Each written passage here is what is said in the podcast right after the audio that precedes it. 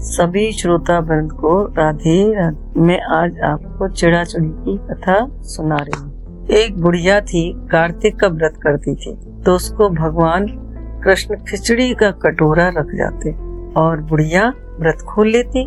पड़ोसी ने ये सब देखकर जलती थी कि इसका कोई नहीं, फिर भी खिचड़ी इसको खाने के लिए मिल जाती है। एक दिन बुढ़िया कार्तिक नहाने गई थी।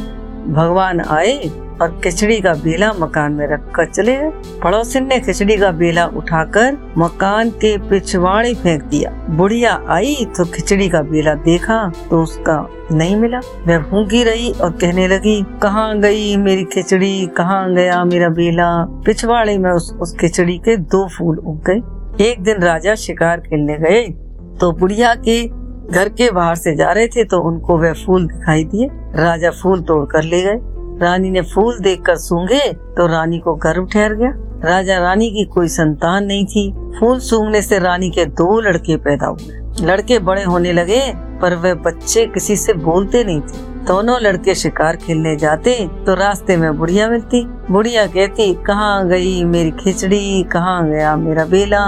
लड़के कहते, हम ही तेरी खिचड़ी, हम ही तेरा बेला। तब भी लड़के शिकार खेलने जाते, बुढ़िया कहती तो लड़के वही जवाब देते? राजा को पता चला।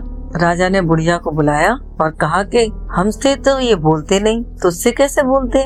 बुढ़िया ने कहा कि, मुझे इस बात का नहीं मालूम लेकिन मैं कार्तिक व्रत करती तो कृष्ण भगवान मुझे खिचड़ी दे जाते। एक दिन मुझे खिचड़ी नहीं मिली, तब मैं कहने लगी, कहाँ गई मेरी खिचड़ी? कहाँ गया मेरा बेला? तब लड़के बोले कि, तुम्हारी पड़ोसन ने खिचड़ी फेंक दी थी तो उसके फूल बन गए, राजा तोड़ कर ले गए, उससे हम लड़के हो गए। हमें तो भगवान ने बुढ़िया के लिए भेजा है। तब राजा ने बुढ़िया को अपने महल में ही रख लिया और बुढ़िया भी राजा रानी के संग रहने लगी, आराम से रहती। दोनों बच्चों को देखती और खुश खुश रहती। जैसे कार्तिक भगवान ने उसकी सुधारी, वैसे भगवान सबकी सुधारना। बोल, कार्तिक भगवान, की जय।